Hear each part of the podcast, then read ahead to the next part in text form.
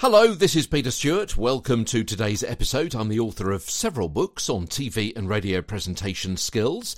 Hence, I thought, let's pass on some of these ideas, the hints, the tips, the techniques and the tricks to help you get a better broadcast, podcast and voice over voice in this series of short daily podcasts. Thank you for the loan of your ears today. We're talking about ad-libbing and some of the tricks to help you ad-lib with a little bit more certainty, be a little bit more assured of foot and to be able to ad-lib, to talk extemporaneously off the top of your head and off the cuff. Isn't that interesting? Off the top of your head and off the cuff as well. Two different parts of the body. Interesting. Okay, I'm suggesting that you may want to use bullet points, and you're probably thinking to yourself, yeah, I know about bullet points. I've been using them since grade whatever. But, okay, have you ever actually had a discussion about bullet points? Do you know another way of using them? Are bullet points really right for you? Is there another technique you could be using instead of bullet points? And what is the point of them anyway when it comes to ad-libs? This is where we reveal all on Get a Better Broadcast Podcast and Voice Over Voice. Usually what appears to be a spontaneous ad-lib then has actually been prepared to a certain extent. We were talking about this yesterday. I mean, when I say prepared, it could be recently as a moment before we speak, or it could be as long ago as after several hours of research. But the usual and best way to prepare is with a few notes.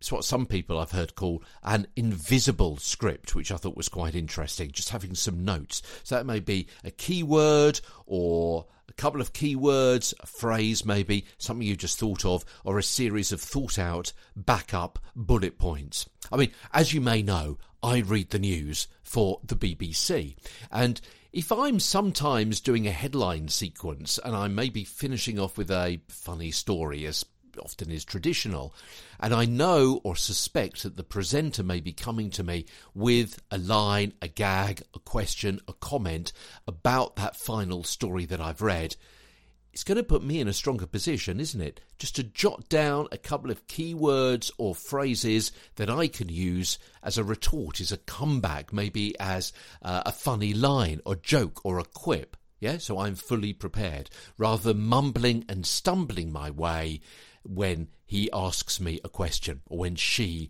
sets an example for me to come up with. Say, Peter, what about so-and-so, so-and-so? Yeah, I've already got something prepared. And when I say prepared, as I say, that could just been maybe 10 or 20 seconds before they came to me, before they played that news jingle. So what are some of the benefits of using bullets? Well, as I say, it gives structure to your podcast or broadcast. And you can have bullets, you can have then sub-bullets if necessary.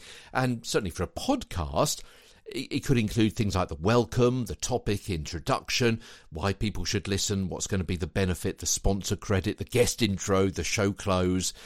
Show close? Yeah, the thanks, the review request, where to find you, the call to action, that kind of thing. And it also makes sure you have covered everything you want to. If you've thought for a few minutes or an hour or so about what's going to be going in your bullet points, then you're more likely to be covering that kind of information in the bulk of the broadcast, yeah, in the main part of the podcast, and everything flows in the right order. You're not forcing the listener to rewind or to remember. And then when you're using bullet points, it shows you're cool, calm, collected and confident. And what does that lead to? Heck, it leads to a better voice and also cuts down on the editing time, doesn't it? Because you're making fewer mistakes, because you've spent a few minutes planning things in advance. Now, these notes that we're talking about that will be put into the bullet points, they could be trigger words, could be a list of phrases, you know, kind of topic starters or key points, or as I often do, a tree diagram of conversational branches. Yeah, sometimes not bullet points at all.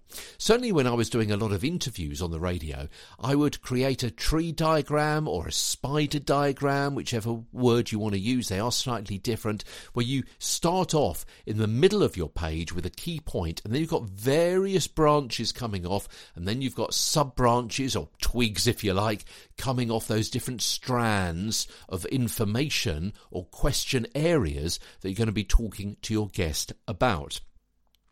And I find these diagrams really useful. It's the kind of thing I was taught when I was revising for school, for exams at school, because they're easier for me personally to hold in my mind. I can picture what topics and subtopics feed off each other, and at a glance I can move from one area to another rather than look down a series of notes to see a new question area to probe.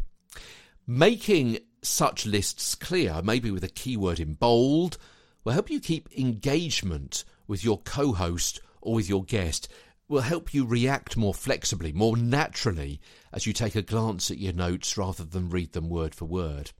And that means that you listen more and you react more rather than simply asking the next question on the list. And that, of course, makes for a much more authentic listen and a more confident presentation. And remember what confidence does to your voice? Yeah, it makes you sound better, shows people your personality rather than your ability to read words off a page, and reinforces that you're speaking from the heart. Tomorrow, the episode is entitled Giving Good Libbing, as we talk a little bit more about ad-libbing on Get a Better Broadcast Podcast and Voice Over Voice. From London, I'm Peter Stewart.